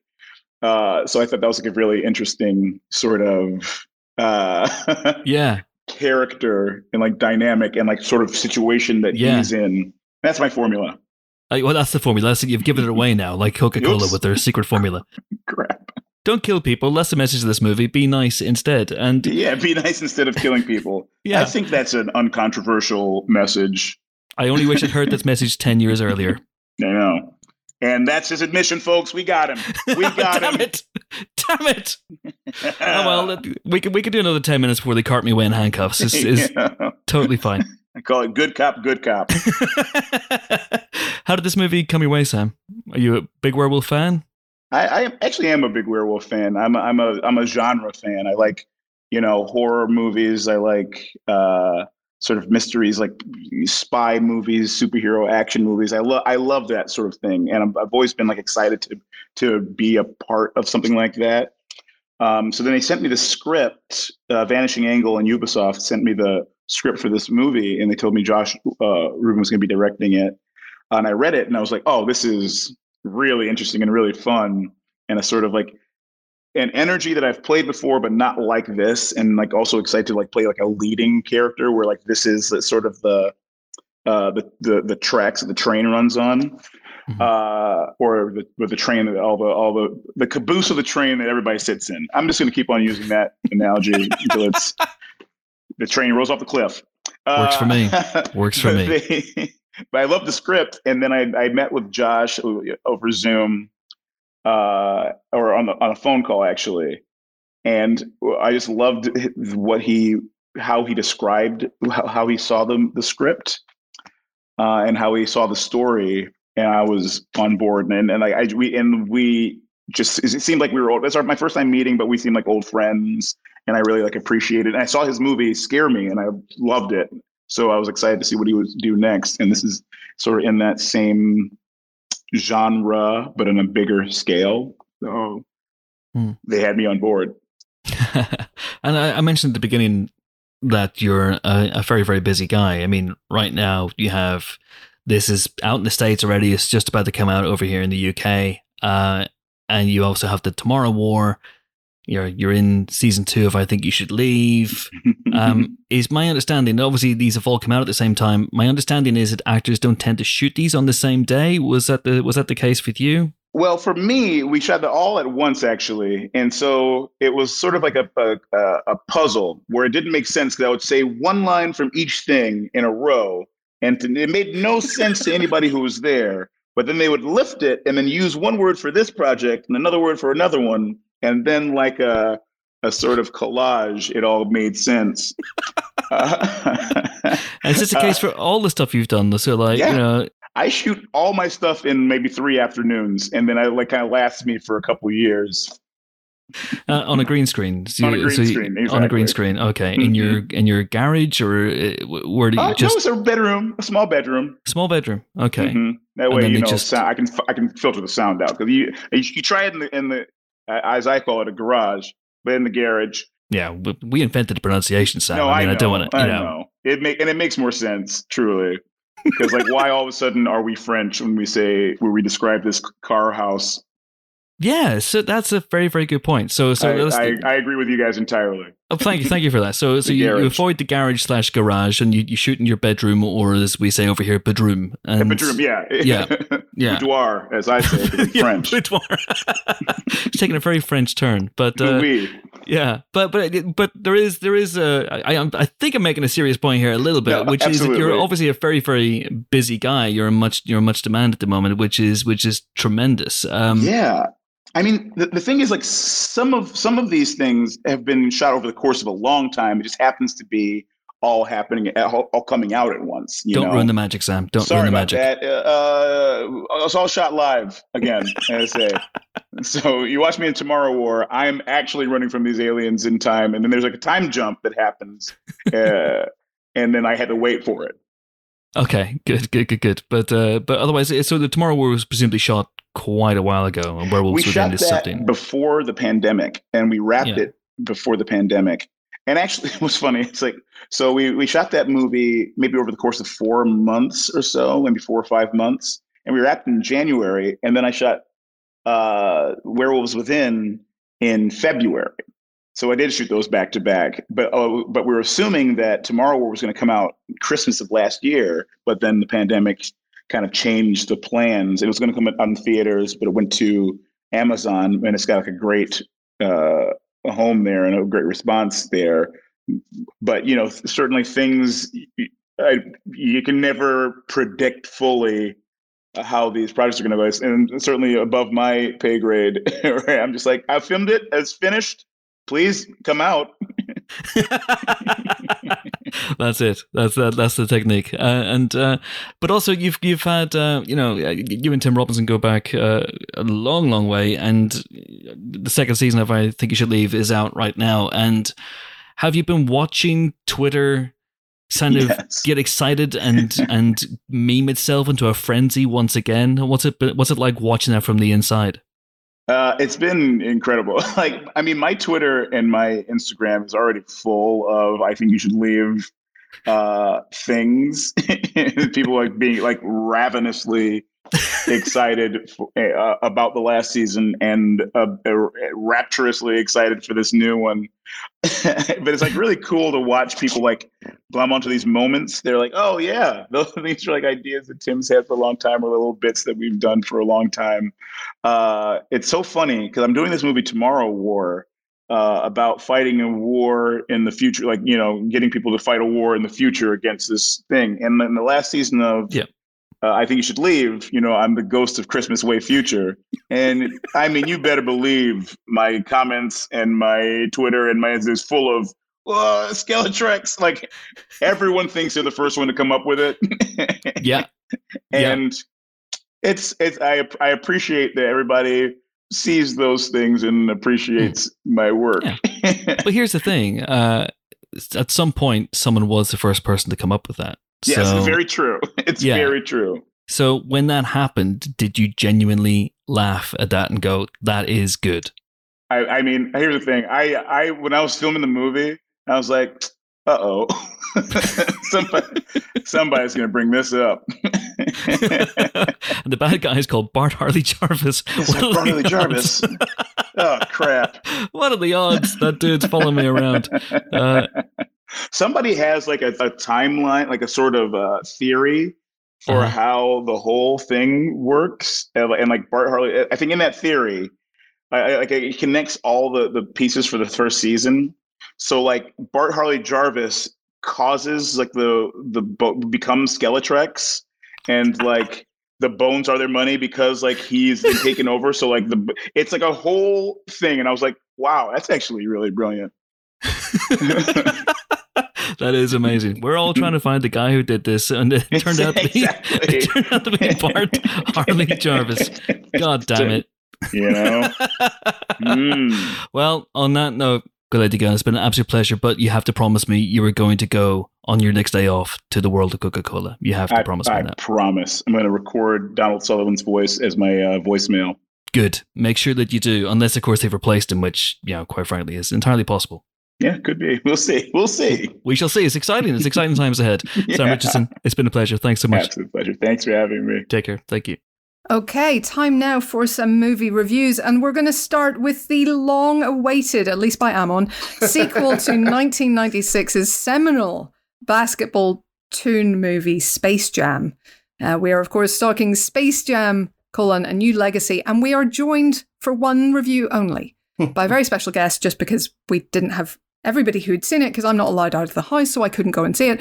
Uh, but John Nugent has joined us to talk Space Jam. Hello. Hello. Hello. Yes, I have. How are you feeling? Uh, I'm feeling good in general. I'm feeling slightly less good about the film I'm about to talk about, but we can no no, no spoilers. But uh, but uh, yeah, well let's let's talk are about you, it. Shall are we? you saying it isn't a uh, three pointer? Look, I don't have a lot of basketball lingo. I don't know. That is correct, Helen. Was that well correct? Done. Okay. it's it's more dribbly than uh, three pointer. Is that is that a correct right? use? Is that, a, is that a is that a thing? Okay, okay this, sure. This is getting painful now. As somebody who is a big NBA fan and watches it every day, this it's a handball. Is, yeah. is, that is that no, the right sport? That's not basketball. No? Oh my god. It's on the line. Yeah. yeah. It's um, a let call. No. Okay. No. John, tell us more. Tell us more. Well, look. So I what I I everything what I don't know about basketball, I know lots about Space Jam. Uh, for the, if you're not familiar with the original 1996 film, it of course brought together the worlds of basketball and Looney Tunes together at last. Um, it was it's a very strange film that film, but uh, Hmm. if you're if you're of a certain generation, which I am, then it does have a special place in the hearts of many. I think it's a it's a very odd but sort of weirdly beloved film for a lot of people. It's just very surreal and funny, uh, and uh, there's just something about it that's that's kind of weirdly great. Um, and so this is this new film, 25 years later, is trying to sort of recapture some of that spirit, trading on a bit of nostalgia, and where the first film had Michael Jordan, who's obviously you know MVP of all time in basketball Greatest for many. time. Thank you, Amon. Uh, then uh, LeBron James is, I guess, the next best thing. His sort of, you know, the heir apparent to to that throne, and so LeBron James is is the new basketball player in this film, um, and it sort of follows vaguely similar idea, at least in the sense that it is a basketball player who has to team up with the Looney Tunes for reasons uh, and play a basketball game. Um, so the concept of this one is LeBron James is playing himself, LeBron James, or a version of himself. And he is a bit of a hard taskmaster when it comes to basketball. He forces his sons to take basketball very seriously, but uh, his youngest son wants to uh, make video games. And then they go to Warner Brothers. They're pitched to um, Warner Brothers want LeBron James to basically be in all of his films. There's some weird sort of like AI algorithm generated idea that turns uh, LeBron James into a cartoon character. The studio execs want him to be in all of their films, basically. LeBron James says no, but then he's sucked into the servers at Warner Brothers, the serververse, as it's called. Uh, and that's where he meets Bugs Bunny and uh, he also meets Al-G Rhythm, which is a clever play on words of algorithm. It's you see what they did there. Oh, okay. As in deploy the. Okay. Deploy yeah. the Al-G Rhythm, played by Don Cheadle, who wears lots of sparkly suits and does sort of evil cackling and stuff. Emmy nominated. Uh, There you go. Yeah, Somehow. Emmy known for those ten Somehow. seconds. Goodness me. and uh, yes, so through various contrived reasons, uh, Al-G Rhythm forces LeBron James to play a big, wacky game of basketball against his son and hmm. the Looney Tunes, and also for, again, reasons slightly unclear, every character who's ever appeared in any Warner Brothers film ever made, ever. And I mean, like, almost all of them. We're talking films that really have nothing to do with Looney Tunes or any have any place in a supposedly family-friendly film. I'm talking about things like uh, the Clo- A Clockwork Orange and Austin What? Powers Mm. and Mad Max Fury Road and all of these very strange. I mean, I mean, it's it's very strange. So yes, I I went into this film really wanting to enjoy it, and uh, I came out of it really not enjoying it. Um, it's it's got its moments. There's there's a couple of points that are quite fun and funny. The Looney Tunes stuff is by far the best stuff, um, which is notable because there isn't any Looney Tunes for the first half an hour. Like it's it's literally all live action until half an hour in.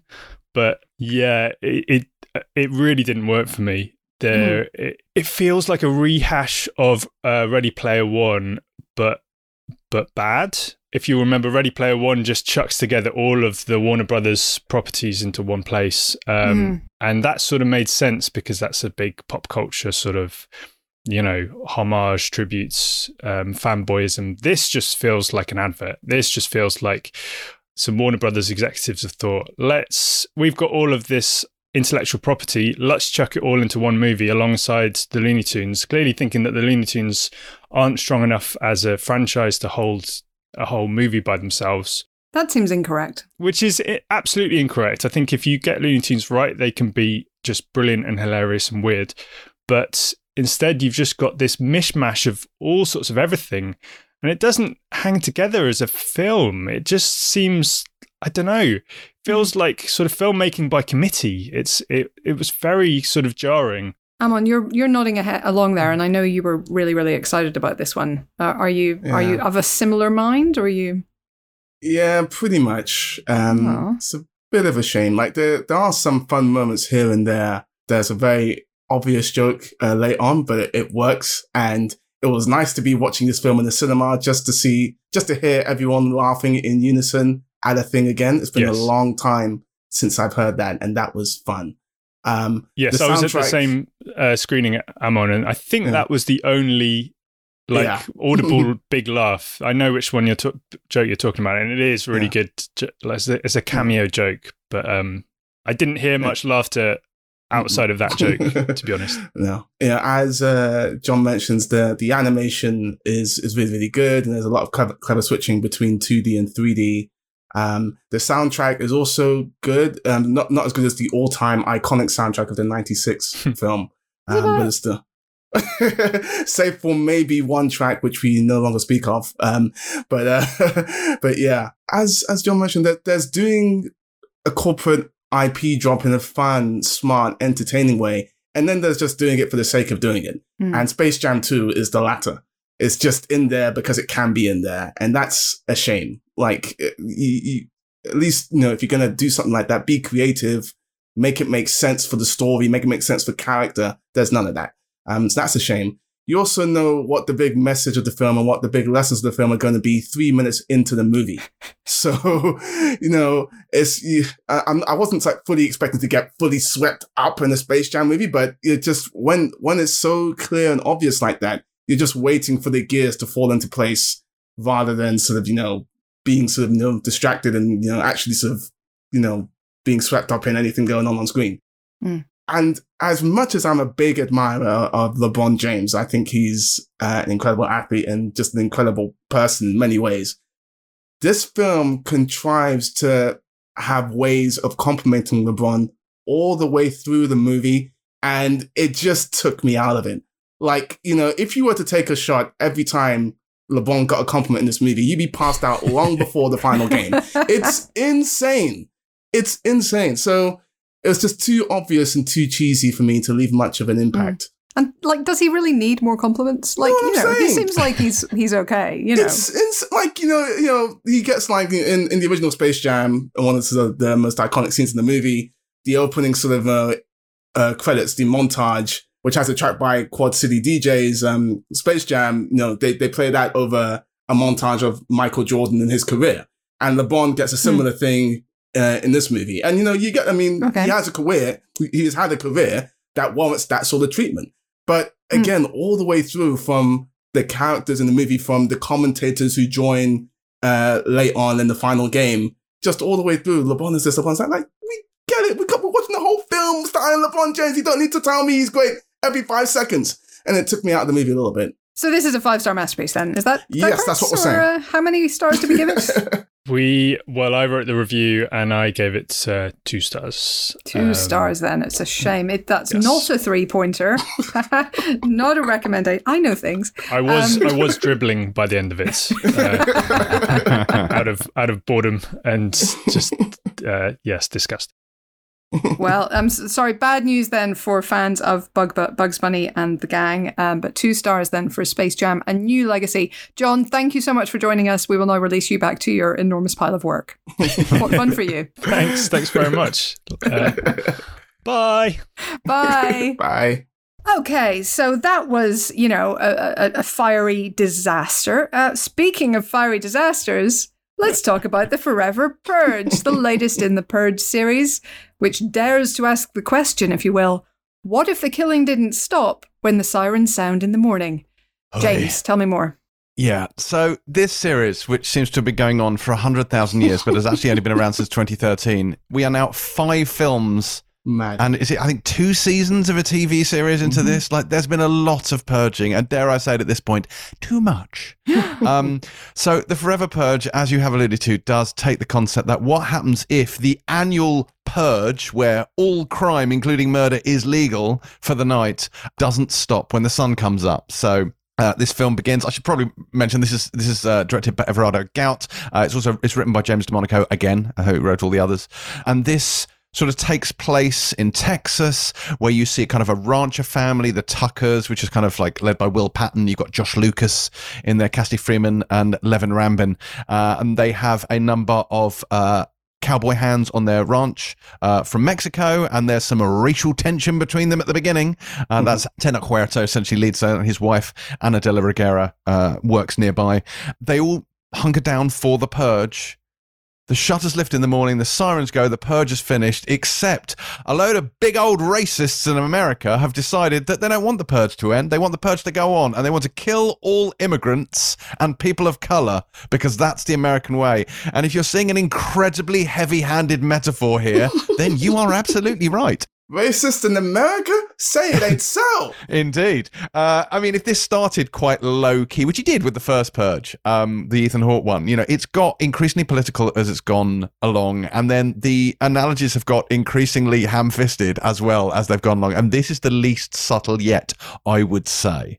Uh, obviously, the last one we had, the first Purge, was a prequel. We are now back into full on contemporary Purge territory.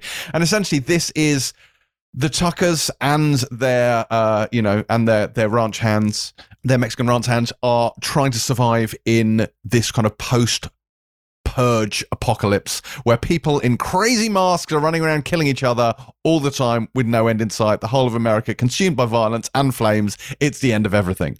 Uh, and that is essentially this. But it's just everything we've seen before. Like, it's just people in masks killing people in brutal ways casually in the streets. And yes, it happens in daylight. And yes, it happens kind of on an ongoing basis. And there's a little bit of a, a time sensitivity because they're trying to make it to the border to get out of America because America is fucked but it's not particularly well done. The action here, I think, feels a little bit worn. It relies very heavily on jump scares, and most of them mm. don't work. And then, you know, it feels like they knew this was running out of steam, and halfway through, they try and add a kind of more personal element to it to kind of keep it going to limp over the finish line but it doesn't really do much to engage you. It's very hard to care for a lot of this film. I certainly wasn't particularly invested in what happened. In fact, if I'm perfectly honest with you, the most interesting thing about this film and indeed this whole saga is that The Purge, did you know this, is based on Star Trek. You know this fact? this. Is an actual fact. This is an actual fact. The Purge is inspired by an episode of Star Trek uh, called The Return of the Archons, where the Enterprise goes to a planet where everyone is peaceful, but they have this thing called the Festival, which is That basically the. Purge. And that's what kicked off this whole idea. Yeah. Uh, and it's the f- hot fact for you, Helen. That is the first mention of the Prime Directive in the whole of Star Trek. Oh, So- there you go. Wow, Oh. good knowledge. There's a fact for you. Well, I liked this more than you. I actually thought that the um, the premise made a certain amount of horrible, horrific sense. Like I, I think the the Purge films have been getting a bit more political as they've gone along, and this felt more political again than than we've already seen. So. So I kind of thought the premise was pretty good. I do think the characters are very lightly sketched. Um, I think Ana de la Reguera as isn't it Adela has probably the most character development and um, is is very sympathetic. Josh Lucas's character a little bit less so, hmm but you know, there's not a huge amount there to to kind of seize onto. But I, I didn't hate the premise. I thought it was quite well done. And yeah, okay, it's not the most inventive, but I thought it worked. Those moments of complete social breakdown, I actually find quite effective. Like I just watched four seasons of The Strain, so I'm like super here for that kind of I nonsense. just feel a little bit like it just looks like the news at this point, doesn't it? Well, like, this is the, not- but this is the thing. That is, you know, that's what's kind of effective about it, and the idea that there are paramilitary groups in the U.S. who would be conspiring against sections of the population behind the scenes to commit violence. That's 100% believable to me. That wasn't that far fetched, especially in the world that they've already established for the Purge. So, that kind of side of things I find pretty effective horror, actually.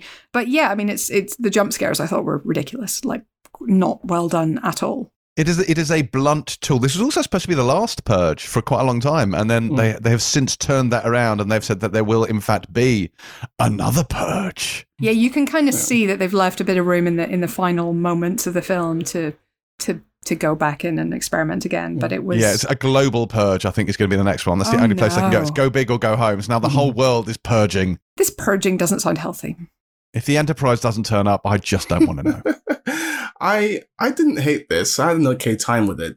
My big issue with it is this: in that it you know wants to be political. It's having all these sort of real world relevant things in the movie, and then when it all's when, when when it's all said and done, the movie then sort of you know takes a step back and ends up being sort of very centrist and like you know let's all try and get along, and it feels like that feels incongruous to what the film has been doing previous to that, which is like, look at all, look at everything that's going on, look at what's happening. So I wish it would have taken that path that which it, which it had started out on to the next degree and followed through on it and really sort of, you know, said something substantial in that way, um, rather than, rather than pull itself back into very sort of centrist politics, if that makes any sense.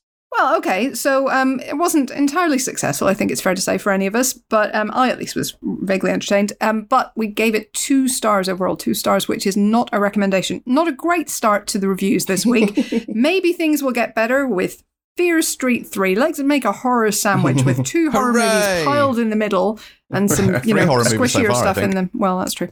And some squishier stuff around them. Um, so, uh, Fear Street 3 colon 1666. Indeed. So this is the third part of Leigh Janiak's horror sort of trilogy, or it's really just a single thing. I think I think this is a really interesting experiment, and also mm. I think it's been at this point a resounding success yep. to kind of merge the sort of film and TV formats to have a sort of three installment continuous story that is, you know, yeah, could you watch in isolation to an extent, but really you do kind of need to watch all of these three as a unit. And it's worked really well. I think, you know, anyone listened to last week's podcast will know we thought the first one was brilliant, kind of 90s scream pastiche, loads and loads of fun. Second one was maybe a little, I don't, I don't want to say humorless, but it was certainly darker mm. and a little less fun. The 70s I prefer the second one. Oh, did really? you? Okay. Interesting. Interesting. Well, I mean, I liked it. I thought it was good. I liked the whole sort of like, you know, Camp Crystal Lake vibe. I enjoyed the Friday the 13th stuff, but I think it lost some of its fun for me. Like, and also I think the, like, it was a bit repetitive in the, in the kills because it's just Axeman, isn't it? Mm. um, what I liked about this is it mixed it up again. So if you had Scream and then you had Friday the 13th, this is essentially the Crucible. So we go back to the 17th century and it is a proper old witch hunt as we find out the actual story of the witch Fier and how that all came about. And what kind of makes this fun, stroke hammy, depending on your point of view, is that it utilizes the cast from the first two films, all playing to a certain extent younger generational iterations of themselves. Ancestors, so, if you will. Yes, I knew there was a word for it, Helen. That's right. Younger generational iterations. Yes, that's the given term for it. Um, Playing the younger generational iterations are Kiana Madeira, of course, who played Deena in the 90s, who leads this and is still excellent in this. Uh, you've got everyone else in there from um, Sadie Sink is back as young Constance Berman instead of Ziggy, so a, an, uh, a younger generational iteration of Ziggy Berman. And uh, Olivia Scott Welch, who played Sam uh, and now plays Hannah Miller in this. So um, you get to see the story from Sarah Fier's point of view. And actually, it's really interesting. It's not fun in that way, and they're all unless you count the slightly ropey Irish accents they're all putting on. But it is yeah. really gripping. The only criticism I was having is I found this very, very dark, and I don't mean totally, I mean physically dark to the point where I almost couldn't see what was going on in places. That bothered me a little bit. But other than that, I really like this. And then, of course, as you would expect, this is the closing installment of this saga. It loops back to the 90s, and we get the resolution to the tale of uh, to the tale as a whole, which brings back some of that fun, some of that references. There's a really great CK1 gag in there, really uh, which appealed CK1 to me enormously. Gag, yeah, was um, amazing. But I thought this was really good. And I thought each of these films feels distinct, has its own palette, has its own flavor to it, but they all tie together perfectly and they tell this larger story. And it doesn't go where you think it will go either. And it's so much fun. And genuinely, I'm really, really pleased that A, they made these, and B, we reviewed them and I got to watch them. Um, because I've not had this much fun with some horror films in a while. And maybe it's because I always gravitate more towards long form storytelling, which is why I love TV so much. But having this ongoing saga that played out over these three films, I thought was fantastic. And I think that, you know, the dropping them, you know, weeks apart mm. worked very, very nicely. So well done, Netflix. Well done, Leigh Janiak. Well done, everyone involved. Fear Street is very good. Yeah, no, I largely agree with all of that. Um, I do think that all the stuff in 1666 is fine and it works. And, you know, they com- convincingly evoke the time period from the visuals to the acting. But due to the nature of the part of the story that it's telling, it's not as fun or as scary as the previous installments of the trilogy. But when that mid movie twist happens, and as James says, you loop back to uh, the first sort of you know part of the trilogy, that is when it got really great for me. It's fun, it's scary, it's exciting, and it's just so damn clever. And you know, as somebody who frequently bemoans the stupid character decisions in horror films, I've got to give it props when I see smart character decision making. And there is smart character decision making all the way through the second part of this movie, there's one particular reveal, which obviously I'm not going to spoil, but I was like, yes, that's exactly what I would in that situation. Why don't more people do this in horror films? Yes, thank you. And yes, that, I just, more of that, please. I, I loved it. Purely for that, it's worth, worth watching alone. Um, but I, I really, really, really, really enjoyed it. I think the second part of 1666 is my favorite segment of this entire quadrilogy, if you will, um, is really, really, really great. I think that's fair. I, I, I will say I, I agree with you that it's not scary, the sort of crucible aspect of the 17th century stuff. But I think it's chilling in the way that it Mm. sort of it does have sort of like reflections of you know intolerance and prejudice and persecution stuff and there's a lot of that going i mean it's quite and it, I mean, I think it packs a punch. Also, I like the fact that not to ruin anything, but a lot of the sort of the uh, more modern situations in there get explored in the past, and I think I, I thought quite yeah, that was a well executed way. Yeah. I'm a little bit less up on it than you two. I did I did appreciate them. I, I like the format. I just f- thought all three should have been more fun than they were in a weird way. Mm. And I saw the the certain revelations coming and I'm very bad at spotting those revelations. So I, I always feel like if I've if I've seen where you're going, you've done something wrong. Um, because I'm genuine. Like I've never guessed the right murderer in an Agatha Christie. I don't think in my entire life. I'm not good at spotting these things. So, so yeah. So the, the, that that kind of thing was disappointing, but um, but it's still entertaining, and I really do like the kind of the the Gonzo idea of it, and um, wouldn't mind seeing more of this kind of experimentation. Just for me, it wasn't quite as sharp as I wanted it to be, but still fun. So we gave this one, I believe, four stars. Is that correct, James? It is indeed Four Fantastic. So that is um, much better than the rest. But can our last review beat it? Let us see as we look at Summer of Soul, or When the Revolution Could Not Be Televised, the new film from none other than Questlove. Uh, yes, Questlove, who people may know as the drummer uh, from The Roots on uh, the Jimmy Fallon show. Also, check out The Roots music. It's great. Uh, and he is very, very good at it. Also produced Hamilton, the the soundtrack. Yes. He's a man of many talents, this Questlove. Um, but this is this is his directorial debut, and uh, yeah, after 50 years in the way, he's unearthed uh, this historic uh, Harlem Cultural Film Festival, which had a number of amazing performances which had never been seen up until now. And I think one of the great things about this documentary is that he merges and intermingles the performances with anecdotes uh, from sort of people who are there, from people who perform, from people who have stories from that time. And it's just really beautifully done. Um, I think one of the things that really stood out to me and I really loved was the amount of talking heads just enthusing about seeing so many black people and seeing so much of the culture Mm. in the same place. That happens like three or four times. And just watching that, it reminded me of how I felt about the Black Panther UK premiere uh, back in 2018 which was an experience that I will never forget because I it was at the Hammersmith Apollo, and I came out of the station, and the when you come out the train station, the Hammersmith Apollo is like right there in front of you.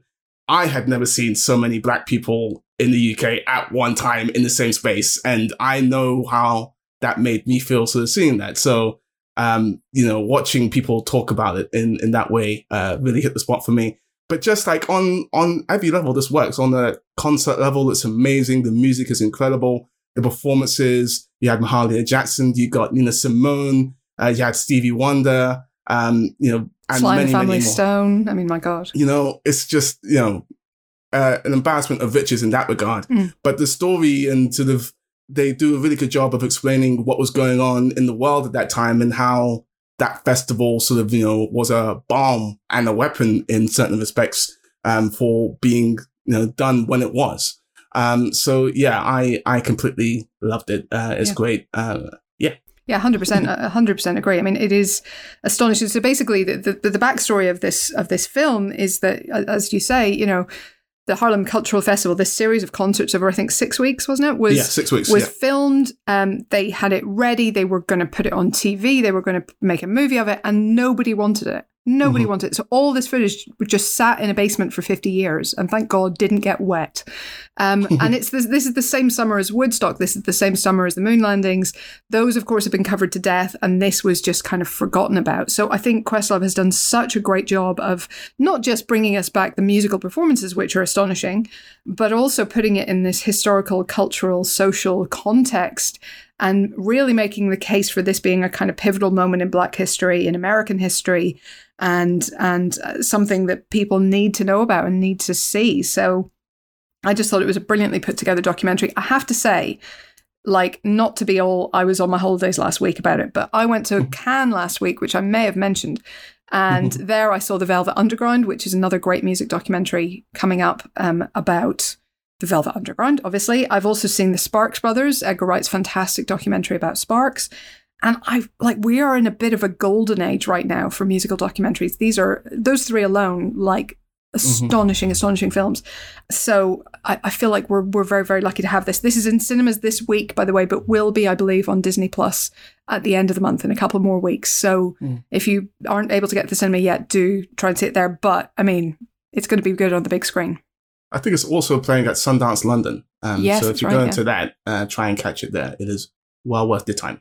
Yeah, it did very, very well at Sundance earlier this year, and rightly so. So we gave this five stars. Ba- ba- ba- Five ba- stars. In your face, Fear Street. I'm sorry, I didn't mean that. You're also good. We like you too. Okay, that is it for this week's Empire podcast. Well done, everybody. We got through it without Chris, and he said it couldn't be done. um, do join us next week for more film related fun when we will be joined by none other than Vanessa Kirby, Princess Ooh. Margaret herself, and Aaron Eckhart, because I believe in Harvey Dent. Um, we may also have some very special guests coming up on our Spoiler Pod channel. So if you are not already subscribed to our Spoilers podcasts, please do join us over there. We have some very cool people coming. Um, and of course, we've recently been spoiling all of the episodes of Loki, which finished this week. So that's over there as well. But there will be much, much more coming your way. We've also got, you know, In the Heights coming up, Fast Nine, etc. So um, do head over that way and have a look at our Spoilers Podcasts channel. Only two ninety nine a month um, if you haven't already. But otherwise, that is it for this week. Thank you so much to my guests of Lethal Cunning, Amon Warmann, Peace. and James Dyer. Goodbye, Helen. Goodbye. And that's it from me. I am off to re, re, re, re, re, re read The Wheel of Time because you can never read it enough. Bye.